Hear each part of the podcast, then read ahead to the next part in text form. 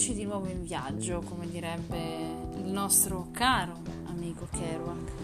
Eh, però fortunatamente questo è l'ultimo viaggio eh, che faremo con lui e quindi l'ultima parte di questo estenuante percorso che fino adesso abbiamo tracciato per appunto parlare di On the Road.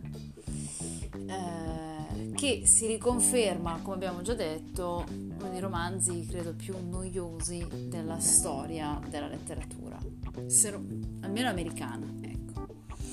Eh, ultima parte del romanzo, che cosa, che cosa, ci racconta? Che cosa ci racconta Kerouac e quindi il suo personaggio, insomma, questo Sal?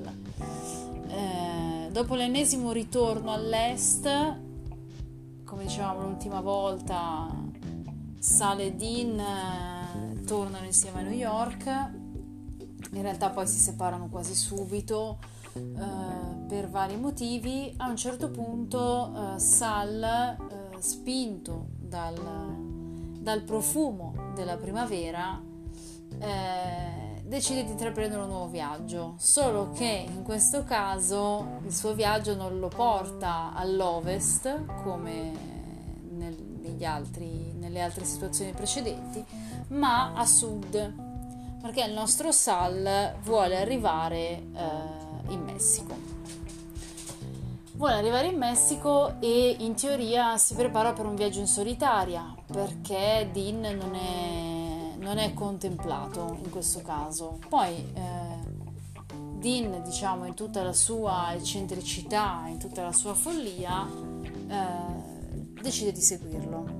Quindi partono su questa Ford sgangherata, eh, Sal, Dean e un altro, un altro, tipo che raccattano dalla, dalla combricola, un certo Stan. Non, non c'è nulla di nuovo, nel senso che siamo sempre sulla strada, come ci tiene a sottolineare eh, Kerouac. Quindi sempre questi infiniti, lunghissimi, interminabili viaggi in macchina. Eh, l'unica cosa, diciamo, un po' degna della nostra attenzione è questa fermata che loro fanno in questo paesino eh, quando già sono in Messico, eh, dove eh, fumano della marijuana, giusto perché insomma siamo alternativi, ecco, mettiamola così fumano della marijuana e si recano ad un bordello. Mm, poco altro, insomma, non c'è. C'è questa visione del Messico molto uh, ingenua, molto americana, di una, uh, di una civiltà hindu, quindi una civiltà uh, che in teoria è genitrice degli americani. Um, c'è questa immagine di questa popolazione eh, così genuina, così, così, buona, così insomma mh, mm, è un po' la visione che mi viene da, da, associare a quell'ideologia del buon selvaggio che si era andata creando eh, in tanta letteratura anche ottocentesca insomma. E e questo è quanto, nel senso che appunto eh, c'è questa, questa, idea secondo la quale varcando il confine eh, non ci si debba comportare in Messico come ci si comporta in America, quindi seguendo le stesse regole. In realtà quello che Kerouac lascia trasparire è che secondo lui varcando il confine c'è questa terra promessa, questa terra di libertà. Eh, dove appunto i comportamenti travalicano quello che è il buonsenso e, e le regole generali. E in più si aggiunge a tutto questo, che già insomma di per sé lascia molto a desiderare, eh, si aggiunge a tutto questo una continua attenzione da parte di Dean e quindi poi dei suoi compagni di viaggio per eh, le ragazzine minorenni, quindi ragazzine che abbiano un'età compresa tra i 15 e i 16 anni. Eh, attenzione che poi diventa appunto morbosa, eh, dove lo sguardo è uno sguardo eh, ass- assolutamente e, e totalmente eh, che sessualizza, ecco, uno sguardo che sessualizza queste, queste ragazze costantemente. Quando in realtà loro, adesso eh, l'età precisa non, non, la sappiamo perché secondo me Kerouac appunto punta al al mantenere questo alone adolescenziale sui suoi, sui suoi personaggi, però teniamo, teniamo, in considerazione che a mio avviso potrebbero avere già superato i 35 anni. Quindi non parliamo di ragazzini, ecco, parliamo di uomini adulti che hanno già fatto le loro esperienze più o meno riuscite nella vita e, e che quindi appunto vedono, vedono, in queste ragazze dei fiori da cogliere, fondamentalmente, niente di più e niente di meno. E, ed è a mio avviso terribile anche perché ovviamente si aggiunge questa, a questa morbosità il fatto che appunto eh,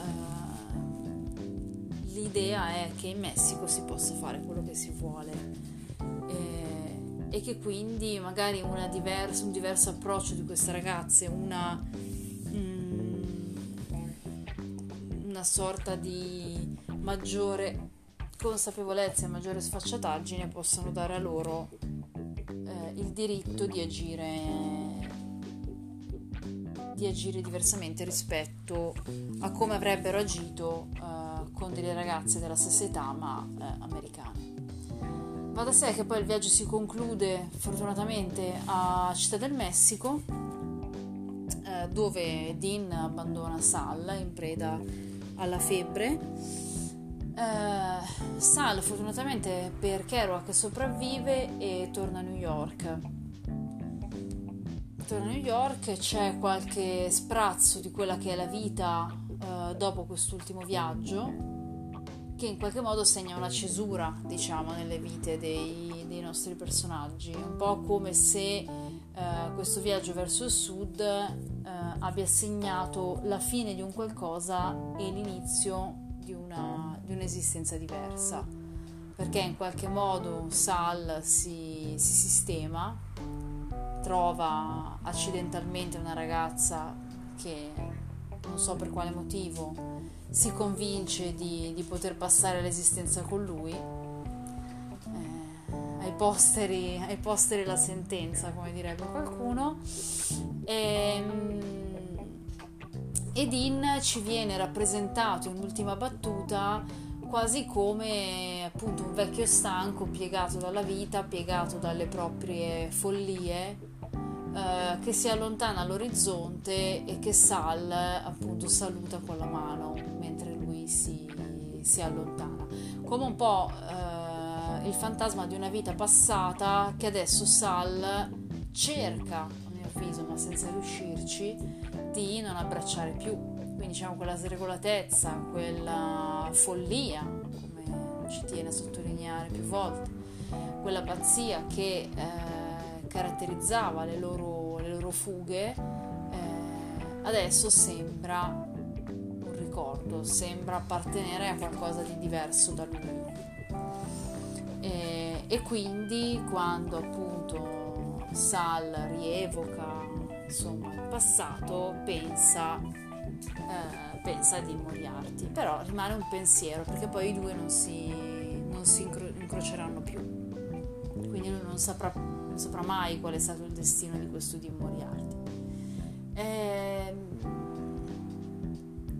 io sono stata prevalentemente, cioè per tutto il tempo della lettura, sicuramente piena. E, e per lo più basita, nel senso che ovviamente non, come si sarà potuto intuire, non ho ben compreso come mai questo romanzo sia considerato appunto un romanzo generazionale e, o un bestseller, insomma non um, proprio mi sfugge. Ecco, forse l'unica cosa che realmente dà questo romanzo è il desiderio di fuga, ecco, cioè il desiderio di, di viaggiare, di spostarsi, questo, questo, muoversi però frenetico, nel senso che non, non c'è un vero viaggio eh, all'interno del quale riscoprire se stessi, scoprire i posti dove si va, eh, viverli, comprenderli. Non c'è nulla di tutto questo, è un viaggio continuo e costante dove, dove i protagonisti non si fermano mai, stanno sempre su questa macchina, sulla strada, eh, perché la strada è vita, come dice Kerouac, e non so che vita, ma evidentemente una vita, una possibilità di vita. Ehm, però non, non, sono viaggi che appunto eh, realmente cambiano protagonisti di questo romanzo e non cambiano Sal. Eh, quindi in realtà sì, capisco, de- posso capire il desiderio di fuga, ma allo stesso tempo mi chiedo se la strada è vita, che vita stanno vivendo queste persone in realtà? Cioè stanno realmente vivendo la vita? Non credo che avremo risposta a questa domanda perché comunque Kerouac è morto e io le mie risposte me le sono già date più o meno. E quindi lasceremo questa risposta, cioè questa domanda nel, nell'aria, ecco, la lasciamo così come spunto, però ecco io da, dal canto mio credo, credo che non stessero vivendo appieno nessuna vita. Stavano sicuramente provando a vivere delle possibilità di esistenza, ma che rimanevano delle possibilità, delle opzioni, eh, in una sorta di schizofrenia per la quale appunto si cercano più scenari possibili per non affrontare quella che poi è la realtà e quelli che sono i nostri limiti come, come individui. Questo è, questa è la mia, la mia riflessione. Detto questo, finalmente appunto il nostro viaggio si è concluso e, e anche quindi questa seconda questa seconda esperienza con il diario di lettura. Ritorneremo a novembre per l'ultimo eh, obiettivo dell'anno che guarda caso eh, vede eh, un altro grandissimo, importantissimo scrittore russo in questo caso, quindi cambiamo, cambiamo continente eh, un altro grandissimo maschio etero della storia della letteratura, ovvero Dostoevsky. Però non anticipiamo nulla, eh, quindi rimanete sintonizzati e addio.